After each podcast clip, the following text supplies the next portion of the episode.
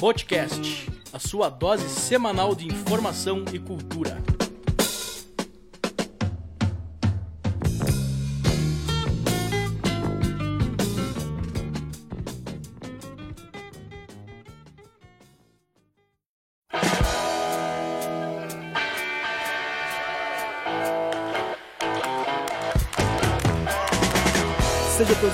O bar está aberto. Meu nome é Romulo André e você está no Botecast. Junto comigo eu tenho os amigos Kleber Bordinhão, Buenas, sejam todos bem-vindos. Jessé Vandoski, Salve, salve, ouvintes do Botecast. Fernanda Prestes E aí, galera? e o nosso convidado desse programa é Tiago Moro. Bom dia, boa tarde, boa noite, Botcast. Daqui a pouquinho a gente volta com o primeiro bloco do Botecast, porque agora, agora vamos de música. Um dia eu ainda vou te amar de verdade.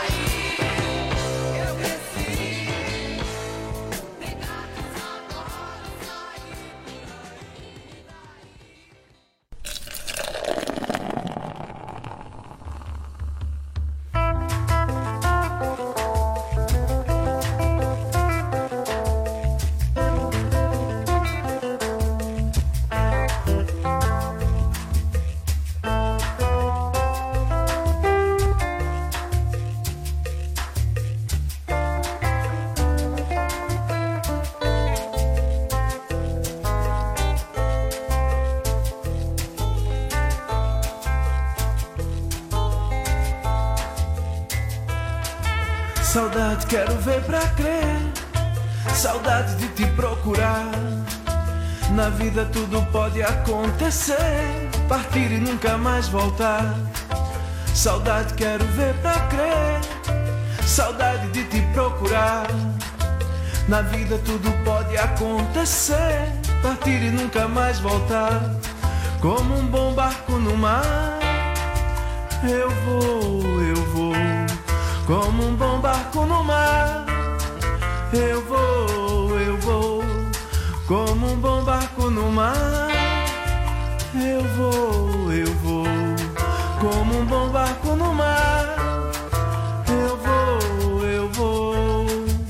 No tengo miedo a la verdad y lo que sucederá. Podría perderme en esta felicidad cuando estás conmigo. oh, la distancia y el silencio son solo un instante que ya. Quero ver pra crer, saudade de te procurar. Na vida tudo pode acontecer, partir e nunca mais voltar.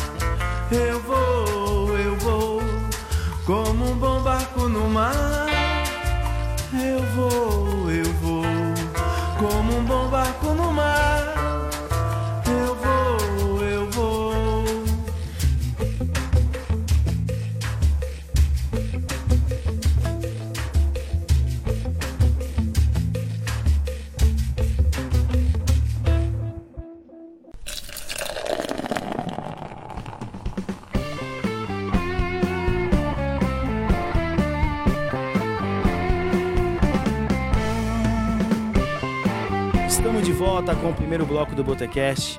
Hoje nós estamos recebendo aqui o Tiago Moro. Ele que é assessor jurídico, operariano e cachaçólogo. Tiago, primeiramente, muito obrigado por ter aceito o nosso convite e vindo aqui nos luxuosos estúdios Cabs aqui gravar o Botecast da maioridade, o Botecast 18. Primeiramente, fora Temer, pra mim é uma satisfação estar aí participando desse papo de, bote- é, papo de boteco aí. Já tô. Não, é isso mesmo, mas é o boteco. papo. A segunda frase já no Também, merchan, também. na cara dura.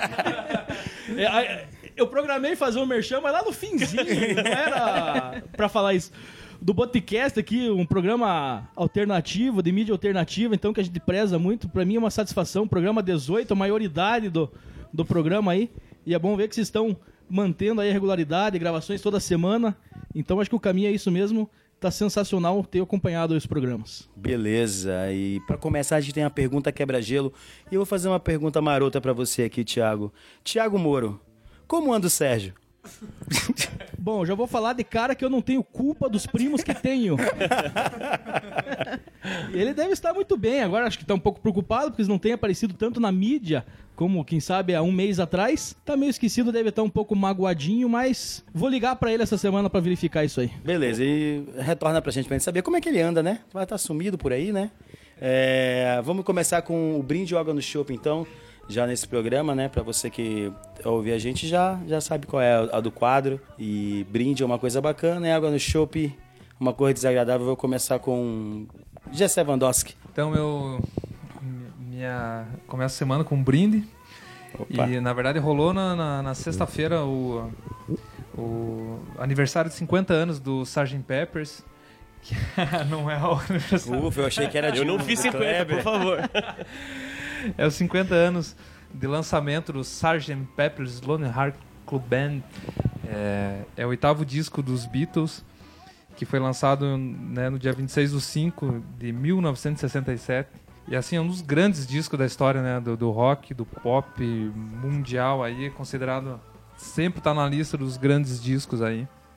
E assim, o pessoal agora para em comemoração lançou, né, um, um disco é, com participação do filho lá do, do George Martin, que foi o produtor do disco na época lá. Ele, eles, eles mexeram na questão do, do mono e estéreo, porque na época os discos eles eram lançados basicamente é, com gravação mono, né? Pouco se mexia na parte estéreo. E com a evolução aí da, né, do maquinário, da- das gravações, foi ele, ele mexeu e fez uma versão agora é, com, com, com melhorias na área na, na parte estéreo ali.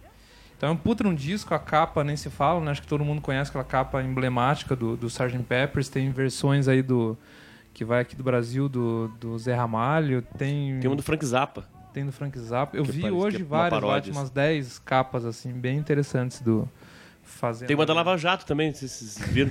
Não vi. É bem foda, é bem foda. Procure lá, Sgt. Pepper's Lava Jato, é sensacional. influenciando a tela. e assim, é mais do que. Né? Então ele tem a questão da capa, da sonoridade, que é bem moderna para a época, inovadora. É, a questão do estúdio, né? Como eles usaram o estúdio como, como um, um- quase que um instrumento de gravação também. É, tem a questão conceitual, porque antigamente até os álbuns eles, eles tinham a questão dos singles que eram lançados e, e o Sgt. Pepper foi lançado num, num todo, né, num conjunto da obra, as músicas é, escutadas quase que numa sequência ali, né? Enfim, é um puta de um disco e, e é o brinde aí, 50 anos, tá nativa, acho que sempre sempre agregando todo mundo que, que vem lançando discos e, e criando coisas tem o Sgt. Peppers como um disco referência aí. Então esse é meu brinde. Cara, meu brinde é. Há alguns programas atrás eu brindei a, a transmissão do, do Atletiba pelo Facebook, pelo, pelo YouTube e tal. E não sei se foi hoje ou ontem saiu que os próximos dois jogos da seleção vão ser vão ser transmitidos pela TV Brasil e pelo Facebook, né? A CBF deu uma treta lá com a... A CBF tá querendo produzir os, os próprios jogos lá, né? Então, é claro que tanto a Globo quanto a CBF não, não são exemplo pra nada, né? Não, não são... Né? Mas, mas só o, o fato de descentralizar ali, né? Tirar o monopólio da Globo e pensar em outros meios de divulgação já é interessante. Vai ser contra a Argentina e a Austrália, né? E ambos os jogos na Austrália. Isso mesmo. E, e vai ser o Prieto que vai narrar e o Pelé vai comentar. Desde Entendo. 94 ele não É, o Romário já falou isso lá em 2002, mais ou menos, que o o Pelé calado é um poeta, mas eu concordo com o Romário nessa questão aí, mas eu acho que vale pela mística ali de ter o Pelé É, né? comentando.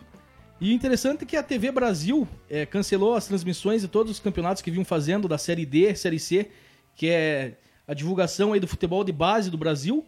E agora entrou nessa aí, não sei bem como que foi o acordo, mas o rompimento parcial ainda, inclusive, da, das transmissões da CBF Globo já é um, um alento aí, por mais que você tenha falado aí, e o que eu concordo plenamente é que não são exemplo para grandes coisas.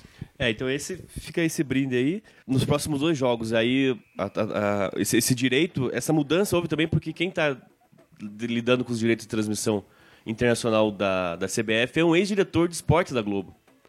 Então a coisa é meio vingativa ali. Tem um negócio meio, estranho pro meio ali, mas nesse caso os fins ali são interessantes. né? Os meios são meio nebulosos. Mas fica aí meu brinde. Eu tenho uma água no chope. De novo. Tempos ruins, né? É, eu li hoje, já tinha lido alguma coisa na semana passada sobre a redução drástica que teve nos inscritos do Enem esse ano.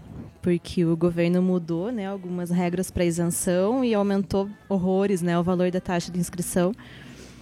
E acabou desvirtuando totalmente o objetivo do exame, que era avaliar o ensino médio. Né? Hoje foi transformado numa prova como vestibular qualquer, e esse objetivo, que era avaliar a qualidade do ensino no país, acabou se perdendo, porque hoje já não é mais gratuito para todos os alunos que estão concluindo o ensino, né? Eles têm que comprovar, então, e já não serve como para certificar a conclusão do ensino médio, né? Que era uma oportunidade que muita gente não tinha, que não tinha condições de concluir no ensino regular, acabava estudando em casa e fazendo o Enem para poder é, prosseguir, né? Procurar um emprego e tal, e hoje já não tem mais essa oportunidade. Então, E interessante também, Fefa, que a UEPG já não aceita mais a nota do Enem também para entrada no pro vestibular como vestibular, né?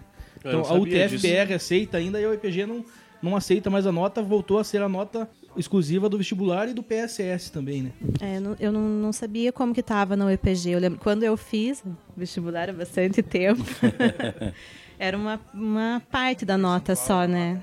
Que somava ali no, no total. Mas não era só o Enem. Tá certo. Tiago, brinde água no chopp ou os dois? Eu trouxe os dois aqui. Aê! Primeiro, então, vou começar com um brinde, né? Pra começar por cima aí. O ato pelas diretas já que aconteceu no domingo na Copacabana, eu achei sensacional por ter sido o primeiro ato que fugiu um pouco ali do, das instituições, sindicatos centrais, movimento estudantil.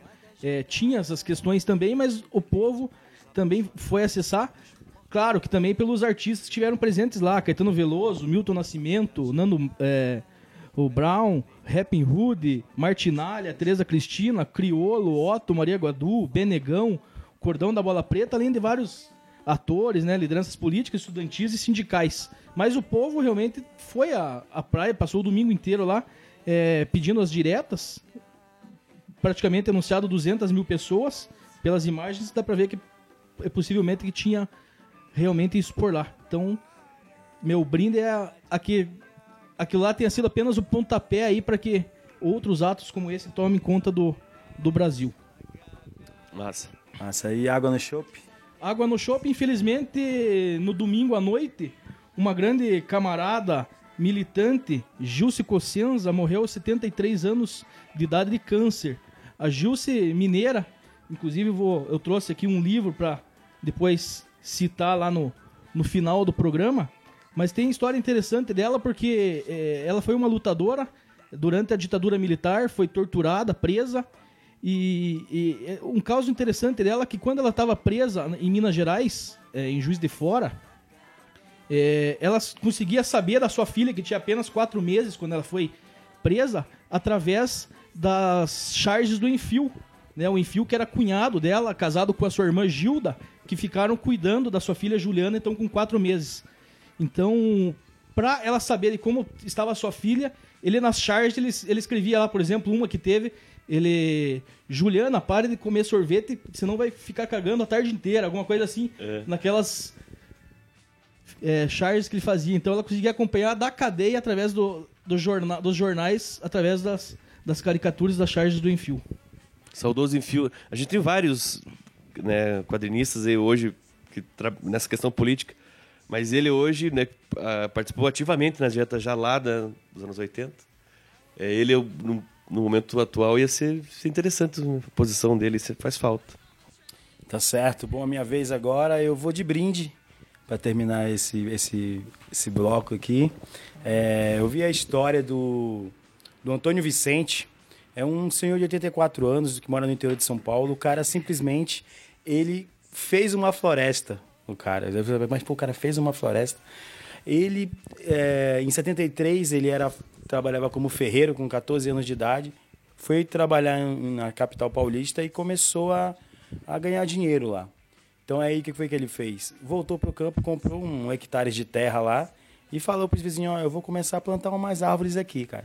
Que não tinha nada de árvore lá. Ele tinha ganhado uma concessão do governo militar, que ele antigamente vendia terras mais baratas e tudo mais, né? Ele comprou uma terra e começou a plantar. Plantar, plantar, plantar, plantar, plantar. Hoje tem 200 quilômetros de floresta abertos para todo mundo. Então, nesse período que a gente está falando na cidade sobre lixão, né?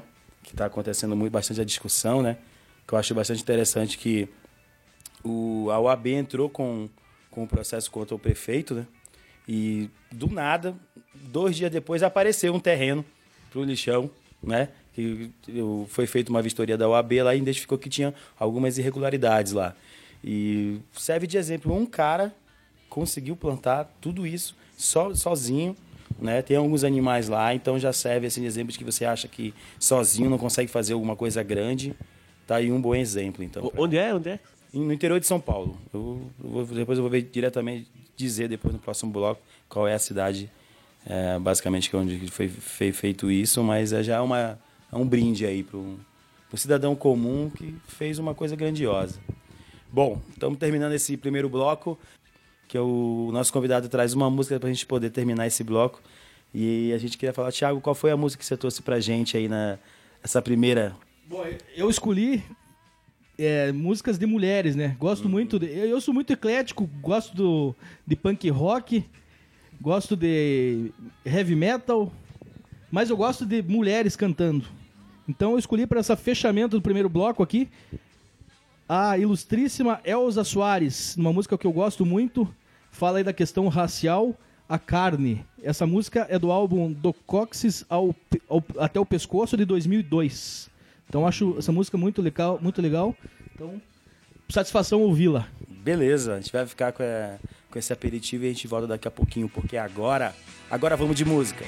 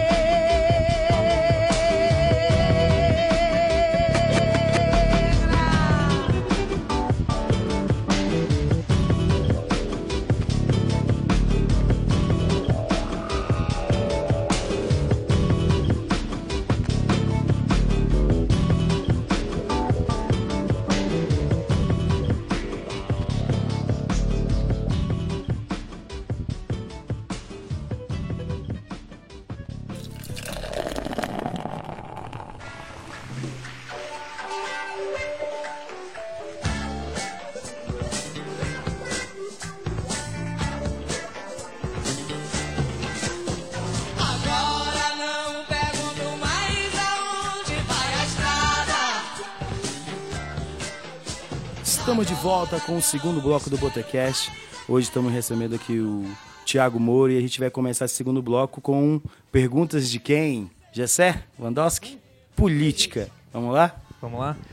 Tiago, eu lembro das antigas lá, você já. Eu tava conversando com o Kleber aqui no Cefetão, na época do DCE.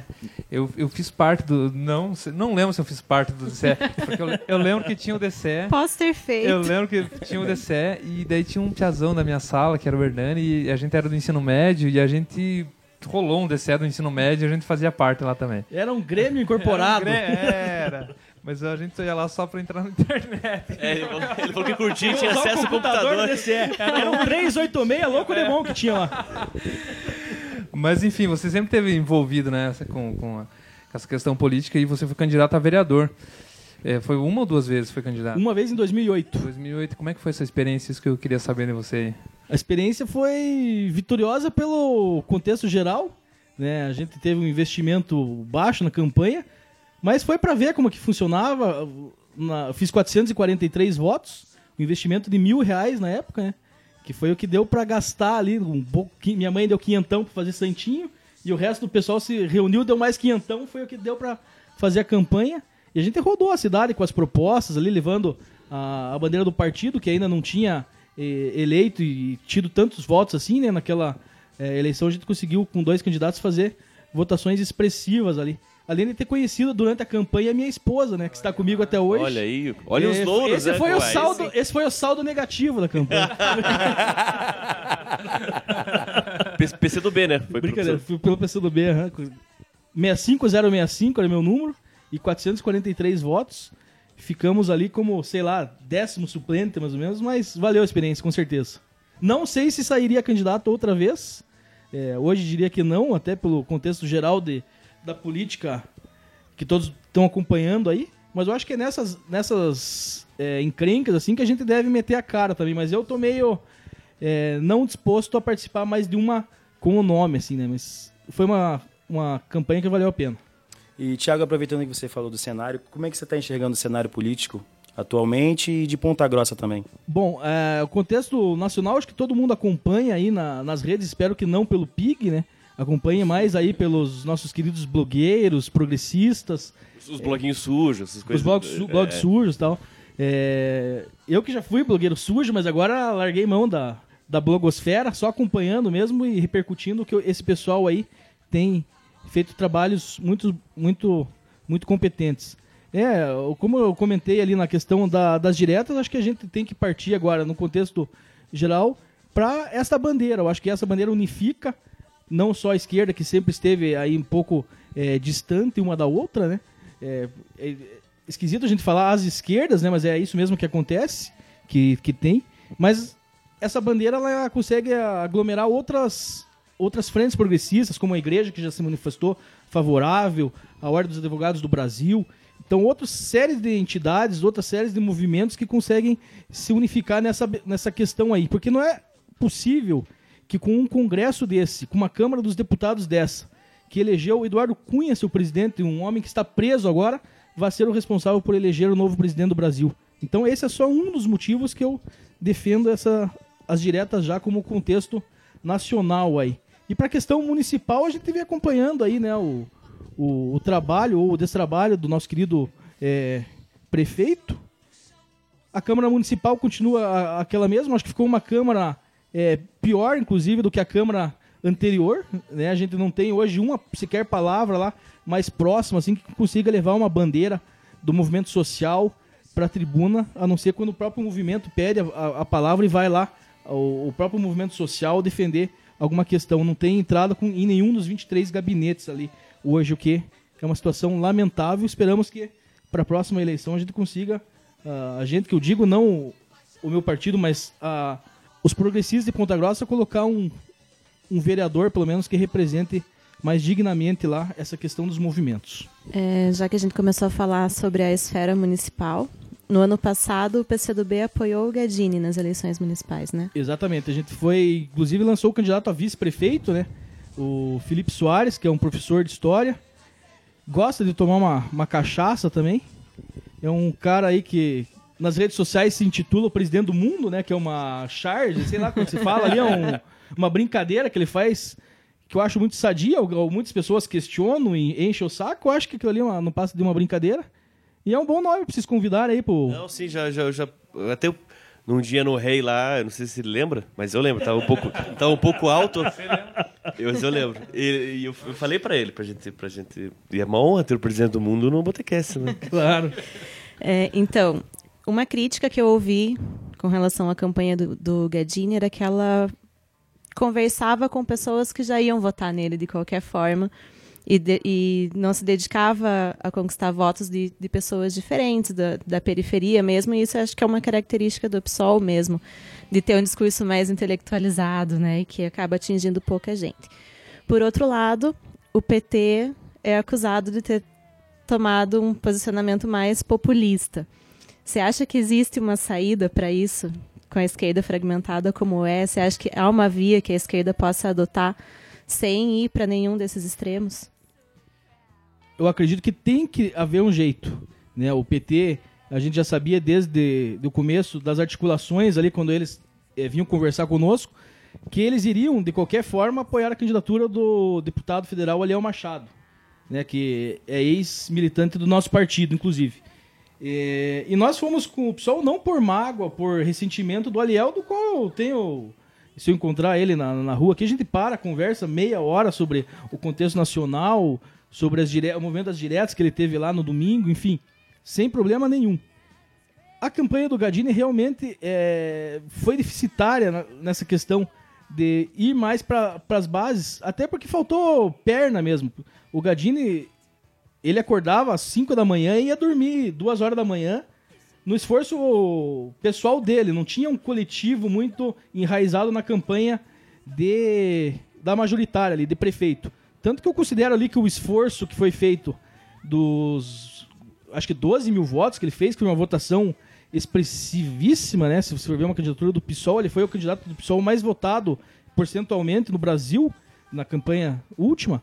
É, Foi o esforço próprio dele mesmo, né?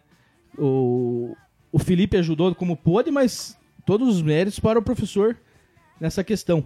E a esquerda precisa sentar para conversar, né? Então, todos esses movimentos que vem acontecendo, as, as- as mobilizações que são marcadas aqui em Ponta Grossa, é, sempre tem o pessoal é, que marca por um lado e tem o pessoal que marca pelo outro a mesma mobilização. A gente tenta é, unificar isso. Eu participo da Frente Brasil Popular e também da Frente Povo Sem Medo. Participo das duas para tentar ficar nesse meio, para tentar unificar, mas não é, não é fácil de puxar o, o PSOL e o PT e a gente precisa tentar de alguma forma aí avançar nisso aí. Eu acho que está complicado ainda, mas precisa de um jeito ou outro, pelo menos sentar, tomar aí um cafezinho, alguma coisa, Ou uma cachaça. uma, ou uma cachaça para poder afinar um pouco o discurso. Claro que não vamos sair junto, possivelmente, novamente, na, daqui três anos, na próxima eleição municipal, mas é preciso, nesses movimentos de luta, nessas, nessas condições, estar junto aí.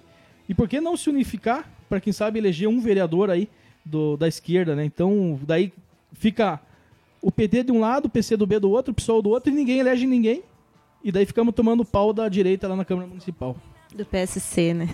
É, então, só é, é, complementando assim uma isso que você está falando, então eu tenho minha outra pergunta, mas é, então você não vê a médio e longo prazo uma, a possibilidade de um, de um- de um nome de esquerda que, que concorra com reais chances de ser prefeito de Ponta Grossa? Você- vê algo no horizonte possível assim? E uma, e uma outra pergunta, depois você emendar tudo.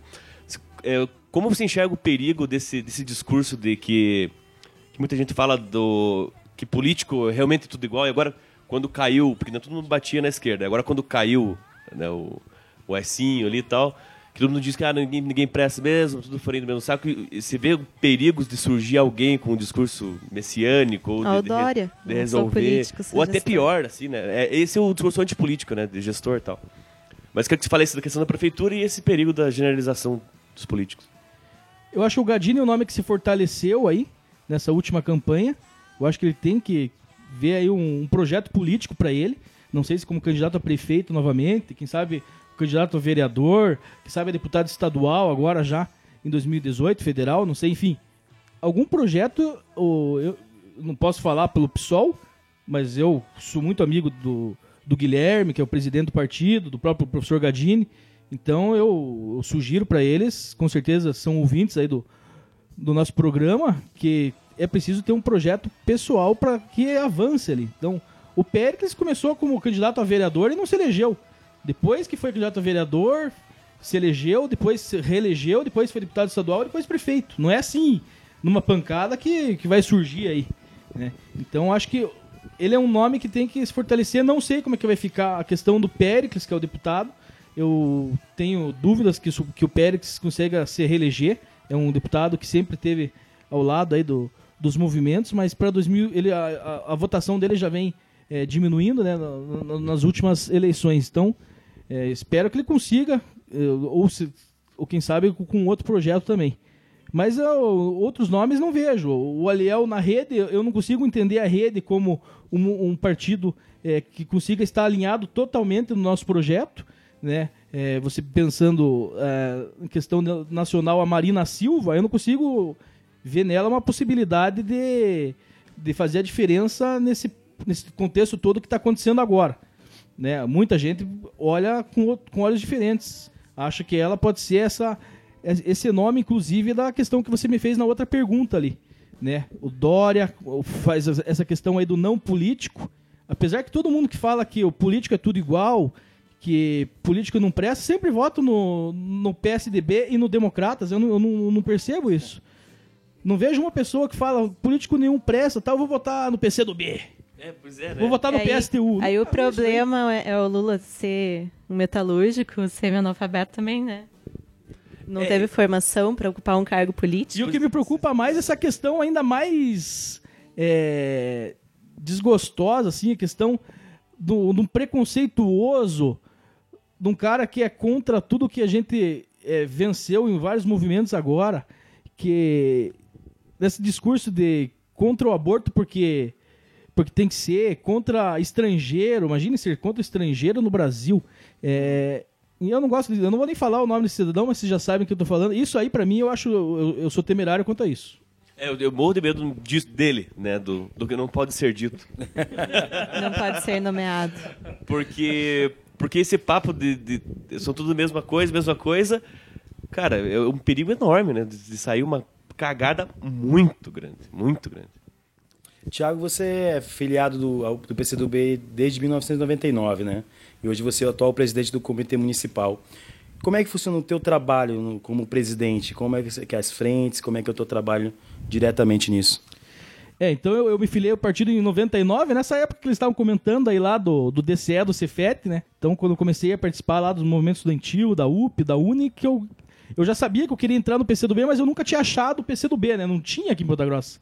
Então eu achei o PCdoB estadualmente E eu fui presidente do PCdoB depois em 2015. É, de 2015, não, desculpa, 2005 eu fui, eu fui presidente do PCdoB pela primeira vez. É, daí fui presidente até 2015, quando daí o Aliel, que tinha sido de- é, vereador, presidente da Câmara, assumiu por um, um- um longo um, um período curto ali. Quando ele se desligou do partido, eu fui recolocado aí na presidência do partido. Pelo menos até agosto deste ano de 2017 ainda estou como presidente, porque este ano é um ano importante para nós do partido, que agora é esse ano que acontecem as conferências municipais, né, em agosto. Em setembro e outubro acontecem as conferências estaduais, em todos os estados do Brasil. E em novembro aí acontece o Congresso Nacional do Partido, que é aí que vai discutir desde o Congresso Municipal, antes ainda, no Congresso das, das Organizações de Base, é, o documento que vai nortear o futuro do partido, eleger as direções, tanto municipal, estadual como nacional. E eu estou na presidência pelo menos até agosto e depois para frente vamos ver como é que fica. O partido vem se reorganizando desde então, desde a saída do, do deputado, né? Já tivemos uma, uma campanha aí é, do qual indicamos o, um candidato a vice-prefeito, tivemos é, bons candidatos a vereadores, professores, é, trabalhadores que foram candidatos a vereadores na última questão nossa. E a gente está começando a formar agora as organizações de base. Então nós temos sete organizações de base aqui na, na cidade de Ponta Grossa, né? A organização de base do transporte, que engloba trabalhadores da aviação Campos Gerais, de outras empresas de transporte é, coletivo, em transporte de vans, é, taxistas também. É, todo o contexto de vans tem um- uma organização de base do transporte, tem uma organização de base do esporte, do qual é, eu faço, sou membro, inclusive, dessa organização. Aí tem a organização de base da, da educação, que engloba professores, estudantes, é, intelectuais, a, organização de base da cultura, que daí o pessoal que gosta do- da questão da cultura, teatro, música, enfim. E daí temos três organizações de, ba de, de, de- base que são é, geo- geográficas, né? A organização de base do, do- da Vila do Santa Paula, bairro Santa Paula, do Rio Verde e de Uvaranas. Então são três, são essas sete organizações de base que a gente conseguiu formar do processo das eleições municipais últimas para cá. Então o nosso objetivo agora é fortalecer essas organizações. Essa organização vai estar mais perto lá do trabalhador, vai estar mais perto do vizinho, vai estar mais perto do estudante. É, e esses, o partido tem que crescer através da base. Então é, vai ser lá nessas organizações, lá no Santa Paula, lá no Rio Verde, lá no esporte, que tem que começar a crescer por ali, porque de cima para baixo não vai ter como. Então o partido tem que se enraizar na sociedade. Beleza? Bom, estamos terminando esse bloco. E antes de terminar, tem um aperitivo, mais um aperitivo, Thiago, que você trouxe pra gente aí. O que, que você trouxe? Uma cantora que eu gosto muito, uma sensacional sambista que sempre esteve ao lado do- dos movimentos, dos trabalhadores, da luta. A música é do Jorge Aragão e do, e do Assir Marques, Coisa de Pele, interpretada pela Beth Carvalho. Maravilha. Maravilhosa. Filha dela, cara, filha dela, eu escutei num, num podcast aí agora também, uma dica cultural do, de um disco da filha dela, acho que o segundo disco da filha dela, que é sensacional. assim, os caras falaram muito bem, me fugiu o nome agora. Mas, né, não podia ser diferente, né? Às vezes é, mas no caso dela, que bom que não foi, né? tá certo. Vamos ficar com esse aperitivo e daqui a pouco a gente volta no próximo bloco aqui do Botacast. Porque agora, agora vamos de música.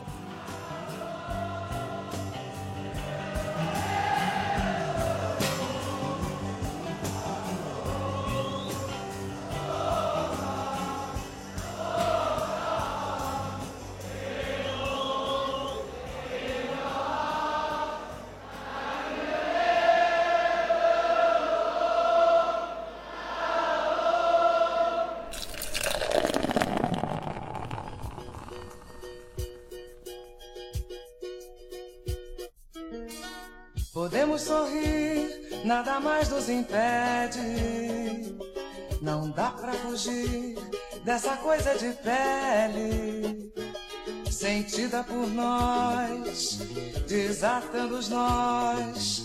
Sabemos agora, nem tudo que é bom vem de fora. É a nossa canção pelas ruas e bares que nos traz a razão, relembrando Palmares. Foi bom insistir, compor e ouvir. Resiste quem pode, a força dos nossos pagodes e o samba se faz prisioneiro pacato dos nossos tantãs. Um banjo liberta da garganta do povo as suas emoções, alimentando muito mais a cabeça de um compositor. Eterno reduto de paz, nascente das várias feições do amor. Arte popular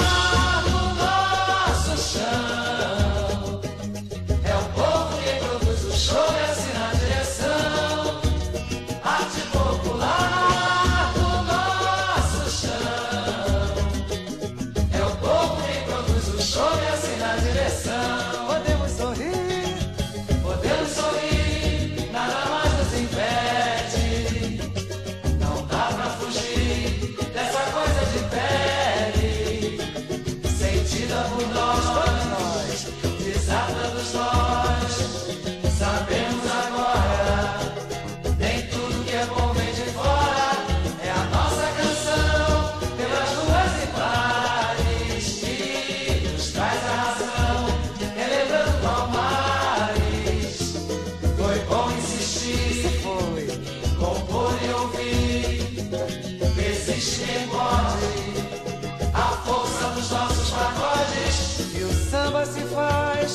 prisioneiro pacato dos nossos tantãs. E um banjo liberta da garganta do povo as suas emoções, alimentando muito mais a cabeça de um compositor. Eterno reduto de paz, nascente das várias feições do amor. Arte popular, arte popular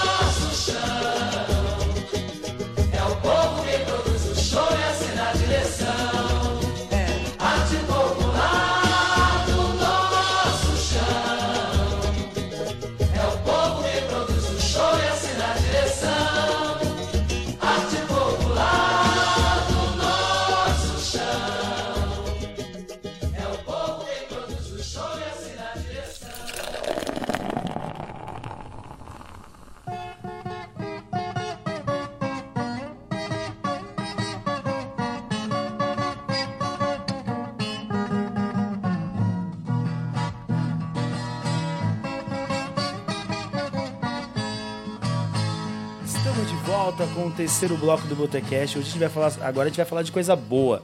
Vamos falar de futebol e cachaça. né? Que maravilha. Vamos começar com quem? Vamos começar com o Kleber. Kleber, pode, ser, Kleber? Pode ser. Eu vou começar com a cachaça. Hum, tá, tá aqui na garganta ainda. Eu queria saber, Thiago, sobre a, a produção de cachaça. Se ela, se ela existe, que tamanho que ela existe aqui no, no- na região de Ponta Grossa ou, ou no Paraná e tal.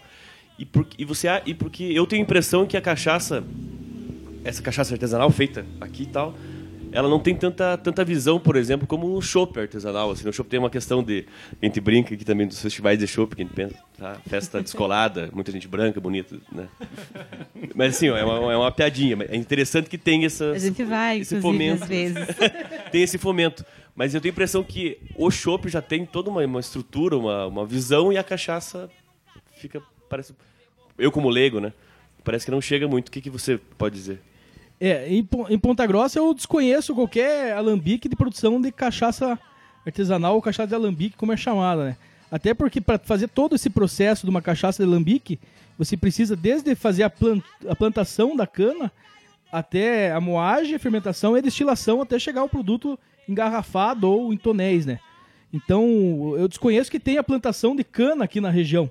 Mas no Paraná tem muita cachaça boa a nível nacional. As cachaças premiadas aí, por exemplo, Morretes, ela tem a Porto Morretes, que é considerada uma das melhores do Brasil hoje, né? É, é um- uma produção nova aí. Inclusive, fazendo um paralelo aí com o futebol, um dos donos da Porto Morretes é o, o Mozart, aquele jogador que jogou no Curitiba, Flamengo, São Paulo, na né? Alemanha. Flamengo. Jogando no é, Flamengo. é, Flamengo, loirinho, cabelinho. É esse mesmo. Jogava por música. Ele é um dos sócios da Porto Morretes. E lá em Morretes tem outras, a Ouro Morretes, tem outra, outros alambiques lá.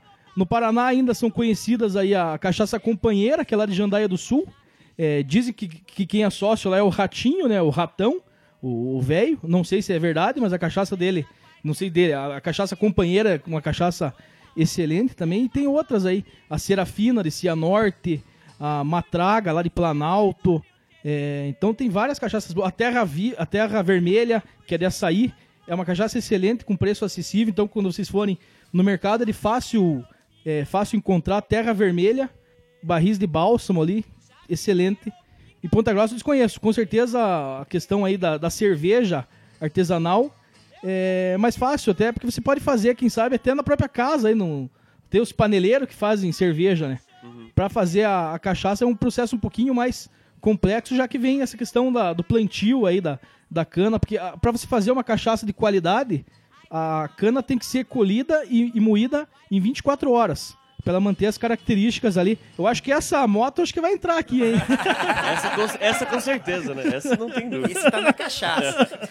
Ah, E a, e a cachaça do Tim, a tinhosa? não entra? A tinhosa entra em outro, outras características aí, né? Eu encomendei uma tinhosa de pimenta sábado agora. Eu tenho a mania de inventar moda também é, na questão aí de coquetelaria, né? Então a cachaça do Tim, que não sei se pode chamar de cachaça, porque cachaça ela não pode ter envolvida para se chamar cachaça pela legislação nenhum outro tipo de produto a não ser a cana de açúcar, né? Então, como ele coloca pimenta, cravo, não sei o que lá, aí a gente pode chamar de uma aguardente. E ele faz, acho que, uma infusão ali de, de cachaça, com certeza, 51, uma cachaça normal, mas eh, eu sou apreciador da tinhosa. É, quando a gente fala em cachaça, a primeira coisa que vem na cabeça é cachaça de Minas, né? Elas realmente têm um diferencial, assim, com relação às outras cachaças do Brasil hoje ou agora já é mais uma questão de fama? Questão de fama. É, com certeza a região de Salinas ali é que é, entrou com esse, vamos dizer assim, esse know-how aí de ser a, a melhor cachaça do Brasil. Porque tem a, o ícones ali em Salinas, que é a cachaça Havana, né? Anísio Santiago, que é, hoje, se for comprar uma, uma Anísio Santiago, ela deve estar uns 350, uma garrafa dessa de cerveja âmbar. É, por toda a história que ela tem da fazenda, do nome que era se chamava Havana, depois por processos é, internacionais precisou ser mudado esse nome, né? Inclusive com o, o governo de Cuba e com, a, o Rum Havana, né? Então, devido àquilo que a cachaça passou a se chamar Anísio Santiago, que é o nome da fazenda que produz. Mas hoje o Brasil todo produz cachaças de excelência. O Brasil hoje produz 1,2 bilhões de litros de cachaça por ano. E desse, desse todo desse contexto total aí apenas 1% é exportado. Então, o ramo produtor de cachaça no Brasil hoje trabalha muito para que a cachaça eh, seja exportada. Porque a- as cachaças que são exportadas basicamente são as cachaças feitas industrialmente, né? Que são a Jamel, 51, Pitu, que ela é feita de coluna, uma produção em massa, com uma qualidade não tão eh, como a gente quer que seja, por exemplo, eh, tomando uma cachaça aí de alambique. Mas o Rio Grande do Sul tem excelentes cachaças, Santa Catarina, o Paraná, essas que eu citei. São Paulo produz muita cachaça, o estado com maior número de, de produção é o estado de São Paulo. No Nordeste tem Pernambuco, excelente, excelentes cachaças, na Paraíba também. Então, no Brasil inteiro tem cachaças boas e tem cachaças ruins. Né? São 40 mil produtores de cachaça no Brasil, com 4 mil é, marcas que são registradas no MAPA, né? que é o Ministério da Agricultura, Pecuária e Abastecimento. Então, dessas 4 mil, com certeza você vai achar coisa muito boa e porcaria também, né? Então, eu acho que vai demorar um pouco pra gente conseguir experimentar todas, mas, enfim, 4 mil marcas é bastante cachaça pelo Brasil todo, com exceção da região norte, que daí pela dificuldade do plantio da cana também, né? Estamos aqui com o isso companheiro Isso aqui. que eu te perguntar. é, então, é, é muito fácil perceber que a região onde mais produz é onde tem a plantação próxima. né? Essa questão das 24 horas que você falou.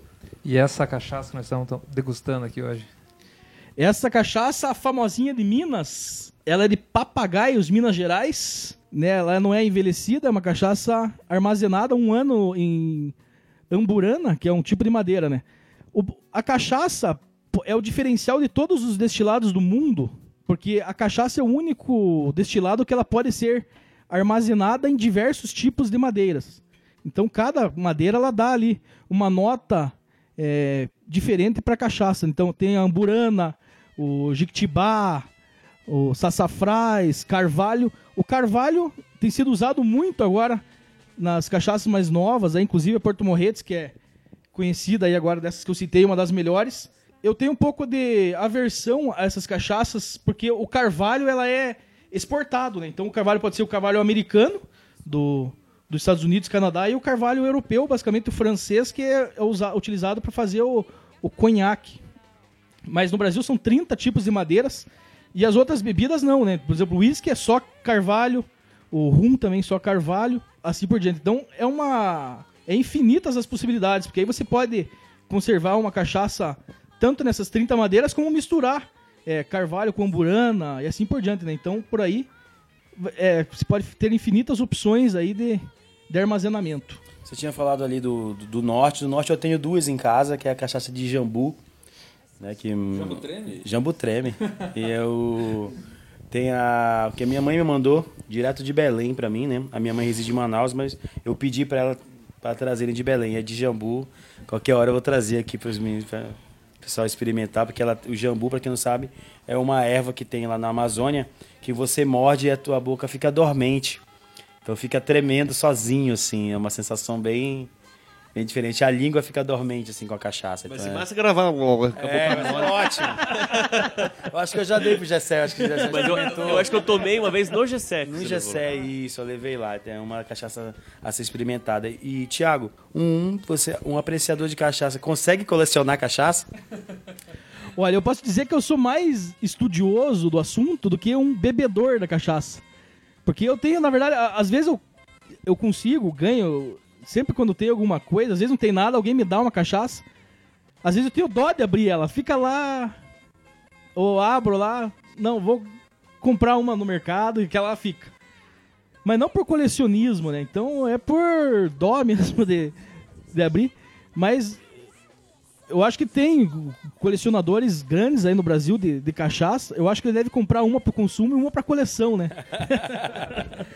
Tá certo. Bom, a gente vai falar agora de uma paixão tua de criança aí, né? Que é o operário, né? E como é que começou essa paixão pelo time? Conta um pouco mais dessa história aí. Bom, eu sempre morei ali até casar no, no bairro da, de oficinas, né? Vila Estrela, oficinas ali, muito próximo ao estádio Germano Krieger. Na curva do diabo. É, mais ou menos perto ali. E sempre fui levado pelo meu pai nos, nos, nos jogos. Meu, meu bisavô, o Humberto Moro, falecido em nove- 1998, ele foi ferroviário e foi um dos construtores do Germano Krieger. né? E o filho dele, meu, meu avô, é, falecido mais recentemente, Ciro, é, sempre é, prestigiou o esporte, é, tanto o Guarani como o Operário, tinha cadeira no Operário, então eu acho que essa paixão aí pelo clube vem já desde de antes, né? É, uma coisa de família, já que a gente vem tentando levar. Então meu pai que sempre me levou em todos os jogos ali, até 94, né, quando o Operário infelizmente licenciou-se do futebol profissional. Então ali eu me lembro muito bem dos, dos anos de 88, 89 até 94, ali acompanhei muito bem ali. Que é, acho que é naquela idade ali de 10, 12 anos que, que eu tinha na época que a gente consegue formar basicamente o time que a gente vai torcer, né, pro resto da vida.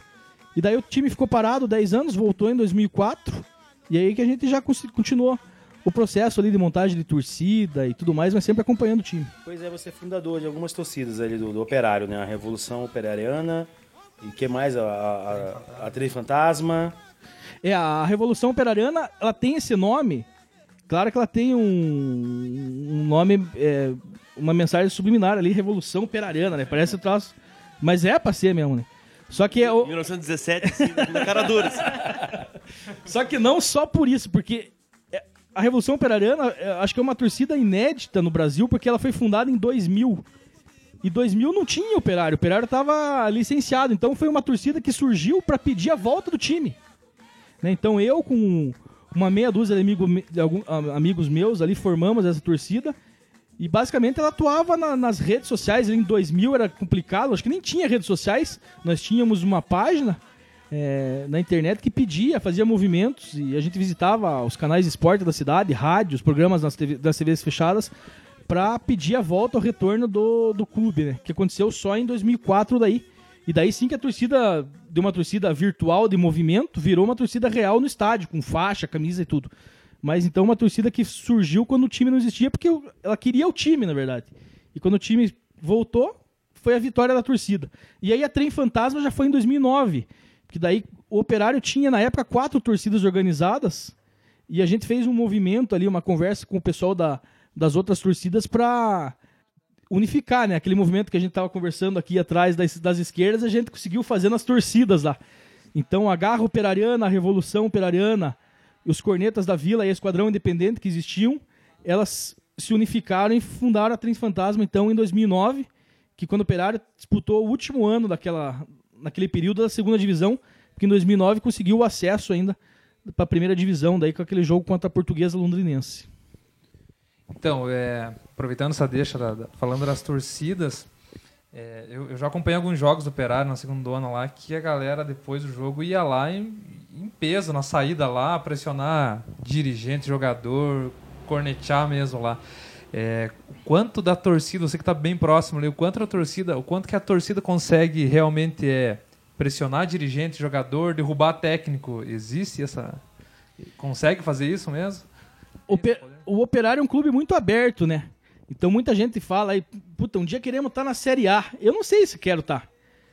Hoje o- qualquer torcedor Porra, cons- olha só hoje essa. qualquer torcedor consegue chegar lá três horas da tarde, acessar o treino, conversar com o técnico. O capitão do time me encontra no mercado, larga a fila do pão e vai conversar com a gente. Então, é um troço que não vai acontecer quando o, nós tiver um time grande, entendeu? Claro, acho que a gente merece estar aí numa Série C, quem sabe um acesso à Série B, voltar pra C, B, C. Eu acho que é o patamar do nosso time já. A gente tem que ser também um pouco é, realista, porque, né? é, claro que se a gente olhar, por exemplo, é, questão a Chapecoense, por exemplo, a cidade é menor, é, até a torcida era menor que a do Operário, com certeza. Vencemos a Chapecoense na- disputando a Série C em 92 e ganhar de 5 a 1 Eu- A gente tem a, a- o jornal lá com a manchete, Operário massacra Chapecoense 5 a 1 e tal. É, Que hoje é líder do Campeonato Brasileiro. Líder do Campeonato Brasileiro, Série grande, grande chape. É. E é um espelho, né? É um espelho, mas eu acho que a torcida tem um papel importante, consegue acompanhar, mas hoje, com a, o, o modo de gestão do clube, né? Então acho que tá um pouco mais difícil, até porque a gente enxerga assim que se derrubar esses caras que estão lá, quem que vai tocar o time? Então tem a vontade, a pressão, mas também tem o pé no freio para não chutar os caras para fora, porque daí, quem sabe, a gente possa ficar mais 10 anos sem, sem futebol na cidade de Ponta Grossa. Tiago, eu queria. Acho que eu até vou entrar numa pergunta do que o Romulo colocou na pauta lá, mas eu acho que você já fez uma pergunta, então acho que não. É, pode pegar, pode fazer. O Romulo ia fazer pergunta pra você sobre o que, que você acha das pessoas que tor- torcem pra dois times, ou até um outro time, São Paulo, Rio, fora do Paraná, ou até no Paraná, né, de Curitiba, e torce pro Operário. Então, o que, que você acha disso, já pegando a pergunta dele? E dentro disso, existe um discurso do operariano que que até eu vi lá no Nordeste, uma vez eu vi assim, é, no, Vergonha do Nordeste. Apontando pro Sim, visitante. mas assim, né, como você disse lá, que numa uma época da infância você forma o time que você escolhe e não é uma escolha lógica, né? É uma paixão e tal. E diz- Hoje, por exemplo, eu tava. Que nós estamos gravando esse programa terça-feira, eu tava vendo, antes de vir pra cá, na, na Fox Sports, dois menininhos ali de 10 e o irmão de 11, do Rio de Janeiro, estavam lá na- no estádio das Laranjeiras, do Fluminense, pra ver o treino do Grêmio. Os menininhos torcem pro Grêmio no Rio de Janeiro. Então não tem lógica mesmo, né? Não é, então, existe um discurso de que, porra, você, no meu, meu- pegar eu como exemplo, assim, né? Eu, eu sou corintiano. E claro que torço que o operário dê certo, um, uma, uma simpatia, né?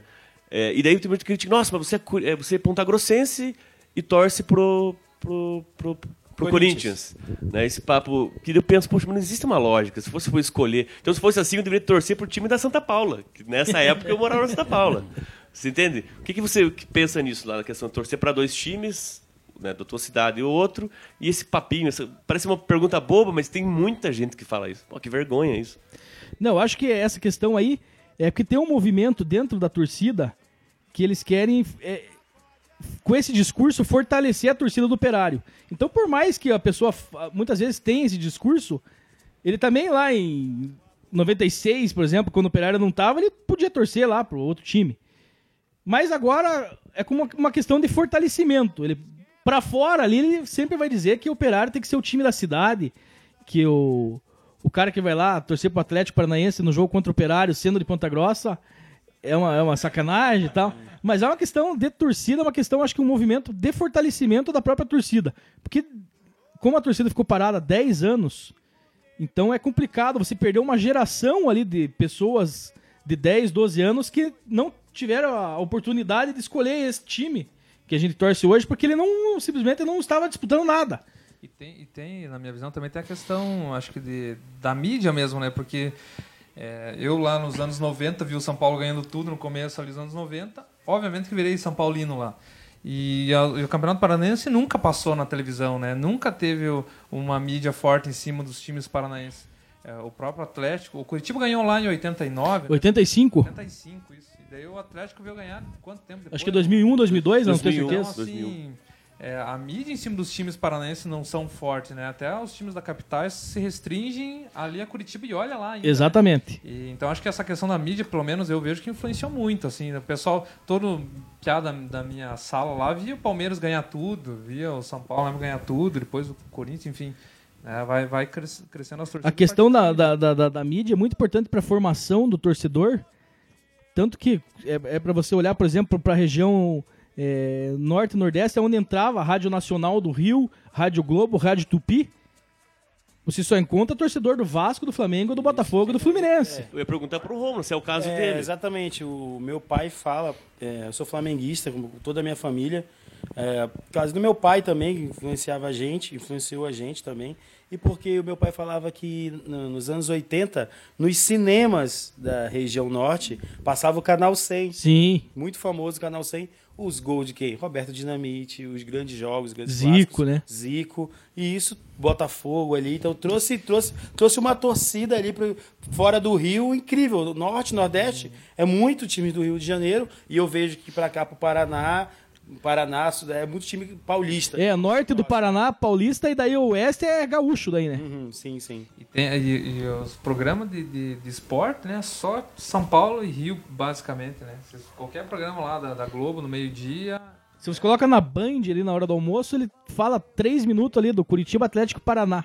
Acho que é um, um minuto para cada um, uns 30 segundos da Tech Pix e uns 15 segundos do Paraná Clube. É, é- é muito relacionado à audiência, né? É muito relacionado à audiência. E falando em mídia, fala mais um pouco sobre o programa que você tem, como é que ele funciona, que fala sobre o operário, como é que é. É, o programa uh, não é meu, né? O programa é da Associação Avante Fantasma, que é uma associação que daí a gente formou em 2012, que aí é diferente de torcida organizada, né? Tem pessoal de torcida, tem o veinho lá que vai há 200 anos no, no, no alambrado, então todo mundo é, pode participar da associação ali, não, não tem camisa, não tem bandeira, porque no estádio cada um frequenta o seu próprio lugar, mas a gente tem a sede lá para discutir ali as questões do clube, e a gente tem esse programa que já está na edição 185, né, que a gente gravou na última segunda-feira, 185 programas. Esse último programa a gente teve a participação do Rua Souza, que é o zagueiro do, do Operário, né? Então a gente sempre leva os jogadores, a comissão técnica é, do elenco atual e também jogadores do passado, né? Já passaram, jogadores do passado já passaram pelo programa, é, jogadores do, do, do saudoso time de 61, é, da década de 80. Então a gente tenta fazer esse programa mais para resgatar e manter viva a história do clube. Né? O programa é gravado toda segunda-feira, está disponível nas redes sociais a partir de quarta-feira no nosso canal do YouTube, né? youtube.com.br Avante. E na quinta-feira nós estamos exibindo o programa na TV Comunitária de Ponta Grossa, no canal 17 da NET. Então você que é- tem aí a operadora NET, é só sintonizar lá na quinta-feira às, 9, às 21 horas e 30 minutos no canal 17, que vai poder assistir lá o Papo de Boteco. A gente fala ali do contexto do clube, como que foi o último jogo, quais as perspectivas para o próximo jogo, é, quem que tá chegando no elenco, quem que tá saindo, enfim, tudo que, trata as do- cores do, do do operário. operário E o espaço é bem legal, né? Eu fui uma vez, estava na saída de um jogo ali, tava rolando um chopp na frente. O espaço ali da, da- ali na, na Visconde Maué é um espaço bem bacana, assim uma, uma, uma reverência ao futebol em si, né? A gente chama ali de caverna, né? Porque ela parece uma caverna mesmo. Ela é, ele é pequeno, assim, e, e fundo, e lá é decorado tudo exclusivamente com coisas do operário, né?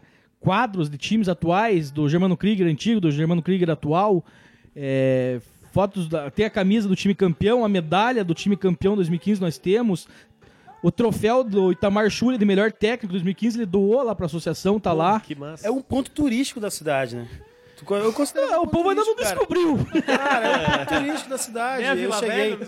Pois é, cara, porque, cara, é um ponto turístico. da- É, a história da cidade tá ali, do time da cidade. Eu cheguei, acho que nesse mesmo dia que a gente foi ver. ah, eu fui ver, fomos, fomos ver o Atlético Paranaense, primeiro jogo, do, primeiro jogo de 2016, que perdeu de 2 a 0 né? 2 a 0. Aí nós saímos de lá e eu falei, vamos lá, vamos lá, Gessé. Aí nós entramos lá, eu achei sensacional, assim. Falei, pô, olha só que massa que tem do time aqui, tudo bem bacana, né? E aí eu fiquei, putz, aí, E fica o convite aí pra vocês, É. pra todo mundo que nos escuta, né? A gente abre segunda-feira, quando a gente tá gravando o programa, e daí todos ah, os jogos, então a gente faz ali a a pré-jornada, que a gente chama. Então, por exemplo, essa semana nós vamos jogar na quinta-feira e no domingo aqui em Ponta Grossa. Na, na quinta-feira pelo Paranaense da segunda divisão contra a Portuguesa e no domingo pelo Brasileiro da Série D contra o 15 em Piracicaba. Então a gente abre antes do jogo pro cara ali fazer a concentração e depois do jogo pra comemorar ou chorar, né? Então sempre tá aberto em todos os jogos antes e depois. É isso que eu ia te perguntar, rápido e rasteiro pra gente já terminar mesmo esse bloco. É, quais são as, as tuas expectativas e, em relação ao operário, tanto para a segunda divisão, que voltou agora, né? Que tava um embrólio aí, e para ir pra Série D também. É, o Paranense ficou um mês parado aí no embrólio do, do- do- de uma ação do Grêmio Maringá, que graças a Deus perdeu. E a portuguesa retornou, inclusive, ao nosso próximo adversário. Eu acho que para o Campeonato Paranaense da segunda divisão, estamos com condições totais e só se aconteceu uma cagada muito grande ele não conseguiu acesso. Eu fui quase todos os jogos em, em- casa, fui em, em todos e fui em alguns outros fora. E o time é muito superior ao- aos outros times da competição. Pro brasileiro, aí eu acho que o, o buraco é mais embaixo. Perdemos o último jogo lá no Rio Grande, né? Do, do São Paulo, do Rio- da cidade de Rio Grande. Mas eu acho que tem condições totais de classificar, pelo menos nessa primeira fase aí. E aí, se embalada, aí vai, vai prosseguindo, né? Se não pegar aí um, um remo da vida, como no- do, no- o do nosso amigo aí, que nós perdemos em 2015 o acesso lá aqui e depois lá em, em Belém. Mas eu acho que tem perspectivas boas aí, pelo menos de passar dessa fase e depois aí vai de acordo com o andar da carruagem daí. Beleza. Foi o lugar mais longe que você foi pra ver o operário? Belém do Pará foi o lugar mais longe que eu fui pra ver o Operário. Beleza, então. É, vamos terminar esse bloco. É que ainda não jogamos a Libertadores. Ah, Eu, eu ia falar isso mesmo, né? Tava pensando nessa.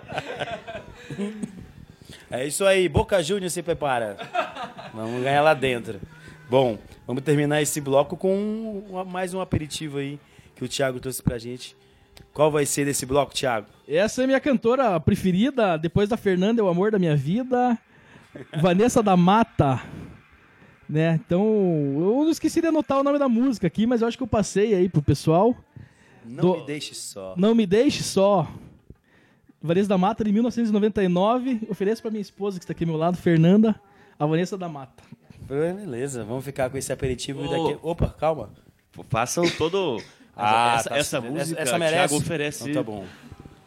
Tiago Moro oferece Não Me Deixe Só da Vanessa da Mata para a esposa Fernanda. Daqui a pouquinho a gente volta com o último bloco do BTCast, porque agora, agora vamos de música. E também posso chorar.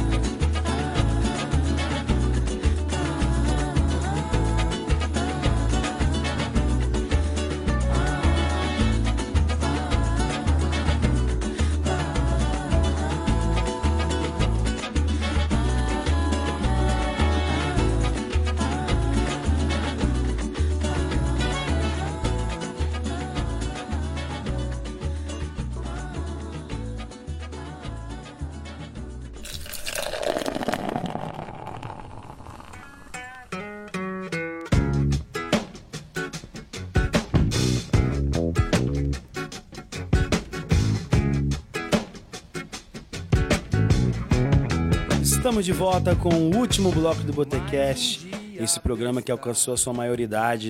Recebemos aqui o Tiago Moro. A gente já queria agradecer a sua presença aqui. Foi bastante é, divertida, é, um papo bem inteligente. A gente tá adorando aqui esse bate-papo, além de apreciar essa bela cachaça que você trouxe pra gente aqui, né? Pra animar ainda mais a- o papo. Então a gente vai começar agora com as saideiras e despedidas desse programa.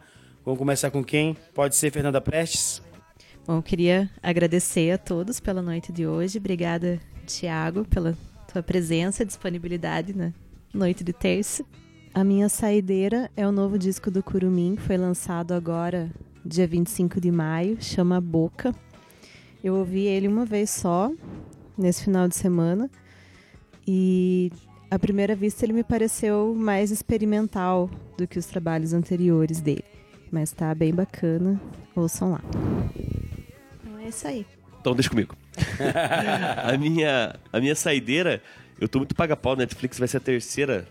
Eles não estão patrocinando, Não, hein? não nada, É, né? nada, é, nada. Eu nada. acho que eles É por tão- fora. Esses quadros aí não são de graça. Tô achando que a Netflix tá te pagando, não Aqui, pagando a gente. O do Madman foi, Do foi, um- Mad foi um mimo. Foi o primeiro a chegar aqui hoje, o Kleber não estava assistindo alguma coisa. Cara, mas a minha. Então a minha saideira, acho que estreou hoje. Hoje, né? A quinta temporada da House of Cards. Ah, sim, sim, foi hoje. E. Né, a saga. Na verdade, eu detesto essa palavra. Não era pra ter saído. Mas ó, essa série aí não tá muito fraquinha perto do, do contexto. Foi que, o que eles. Os, os produtores, né? a- os representantes brasileiros estão batendo muito nisso na divulgação, né? Do Frank Underwood e da Claire Underwood. É, a quinta temporada é- é a série original, a primeira série original da Netflix, lá de- desde 2013. E. E daí lançaram um teaser, assim, um personagem falando, acho que ontem ou hoje, assim. É, não- a gente não quer concorrer e tal, né? Falando da situação política brasileira, mas assistam porque certas coisas são influenciadas de outras. Assim, quis de- deixar assim que. Daí, todo mundo vai correr assistir, não tem nada a ver com política brasileira, né? Os caras.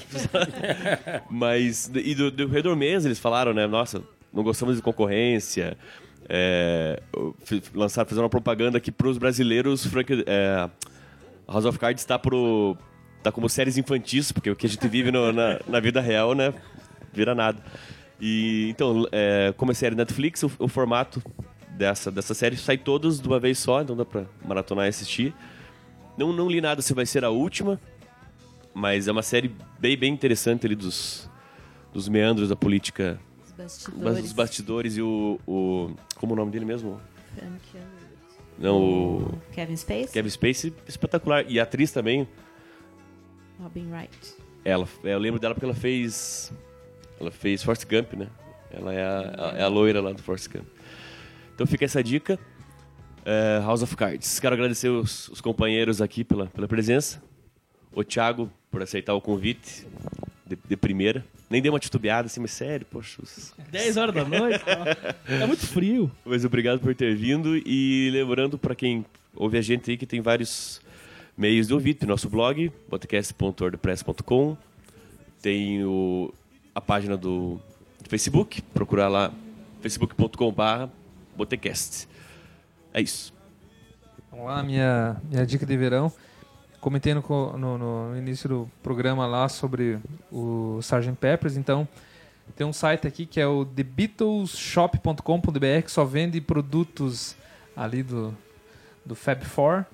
E, e lá tem o disco, que é esse disco em comemoração de 50 anos. Então ele tem vinil, tem a, a, a edição importada, né? É, tem, a, tem também o, o CD, tem um box também com vários materiais relacionados ao, Sgt. Peppers. Então essa é a minha dica. A gente também falando de futebol, lembrei agora aqui, falei, putz, tem que dar de dica porque eu assisti a um documentário, eu não lembro quem produziu, mas é um, o cara tava no programa do, do Trajano, que é o Geraldinos, que é que fala sobre a, a, a Do Maracanã. extinção do Maracanã da, da geral, né? E o Pereira quase que entrou nessa ali, nessa, nessa jogada agora que eles fizeram ali uma, uma parte bonitinha, de cadeira sentada, mas a, a nossa geral ainda tem lá, né? Então, É, com certeza. se- eu acho que se o Operário subir e jogar na Libertadores, talvez ele se elimine. Não, vamos Espero tirar que a não, nossa né? Aquela curva ali é, é foda, né? Aquela... E é um documentário bem bacana, assim, para quem curte futebol e é saudosista. Não só saudosista, acho que não é questão de ser saudosista, né? Acho que para quem aprecia o futebol a geral, era um espaço muito foda. Democrático, muito né? democrático. O Maracanã agora virou essa, essa coisa essa elitizada. coisa né? moderna, né? Quando tem jogo, né? Porque uma cagada do tamanho do mundo lá. né? Mas procurem no Deus Google, eu não sei onde encontrar exatamente, mas é, Geraldino assistindo no Canal Brasil esse, esse documentário é bem legal, falando exatamente da, da, da geral. É, aproveitar para me despedir do Rômulo, Fefa, do Kleber, agradecer aí o Thiago Moro que veio trocar essa ideia com a gente. Mandar um abraço pra galera do Operário, a torcida. Especial meu primo Zito, que é da, da Trem Fantasma, foi aniversário semana passada. A galera- grande Zito, grande Deza. e a galera vai vai estar essa semana vai ser quente pro Operário, né? Acho que jogou domingão agora e, e acho que pelo, pelo que eu vi foi um jogo difícil pelo fato de ser longe, o campo pesado O com campo chuva. feio, né? Eu vi umas fotos que, pelo amor de Deus, cara. Esses campos são bonitos. Ódio eterno, futebol moderno.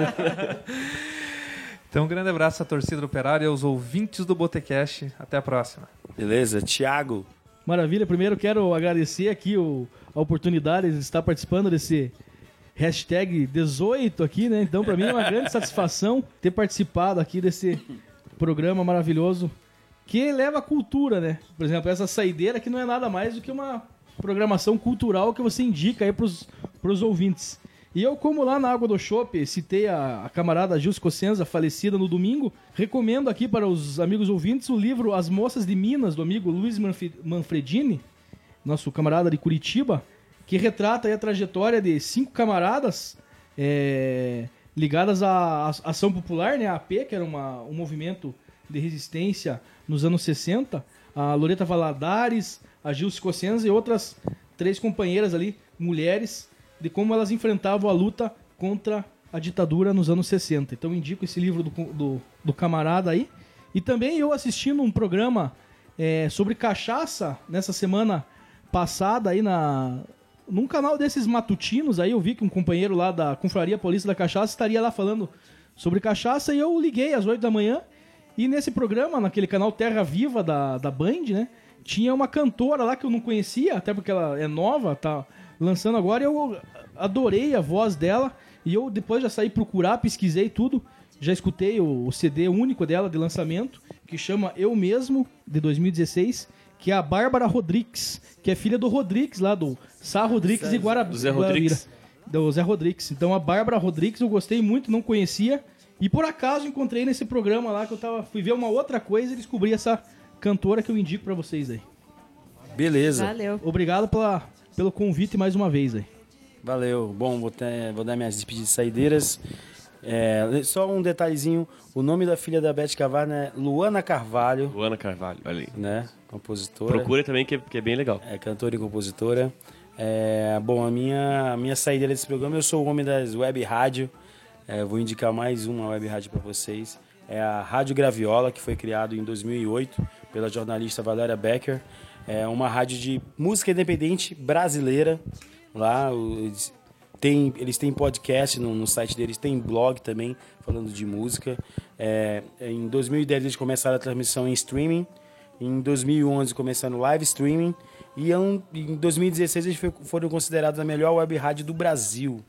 Então vale a pena você que está aí com os fones de ouvido, trabalhando, fazendo Trabalhando? Facebook, é, trabalhando, Facebook. Eu faço isso. É, e coloco uma rádio com música brasileira, música independente, que não toca nas rádios, toca na web rádio. É www.radiograviola.com. A gente vai colocar as, as nossas dicas, tudo que a gente falou, tudo que o Thiago indicou, a Fefa, o Kleber e o Gessé, agradecendo já também aos meus amigos por mais esse programa.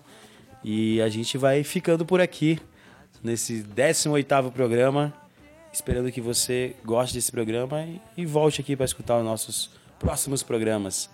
Vai ter Moda da Casa? Vai ter moda da Vai casa. ter moda né? da casa? É, Thiago. Aquele- É? Então aquele- qual, qual, qual moda da casa a gente vai colocar? Do Strades, né? Quando eles fizeram essa música, a música em homenagem ao operário? Não lembro. Eu lembro que um dia eu tava no Rei e eu lembro que o Moio, não sei se chama de Moio ou de Ronaldo. Ronaldo. E eu lembro que ele chegou a trocar uma ideia, não sei com quem que eles estavam fazendo a música lá e tal, pra, pra homenagear o Operário, não lembro bem ao certo. Foi em 2014, 2013, por aí. E a música é, acho que é um Trem um dos ca- Fantasma. carro-chefe deles, né? E, e o, e o, o Christopher, que eu conheço, e o Judeu Frequentadores. estão sempre no Operário lá, né, assistindo. O Christopher morava pertinho ali, acho que na, na Vidal de Negreiras. Isso ali, mesmo, na, é. na subidinha ali, a gente ia lá. Era a nossa concentração, na casa do Chicão, a gente se- concentrava lá antes de descer pro Operário. Deixava o carro na frente ali e descia pro Operário. Então, um abraço ao pessoal do Straight. Então vamos ficar com essa moda da casa e a gente volta no próximo programa. Só falar uma coisa pra vocês. Voltem sempre.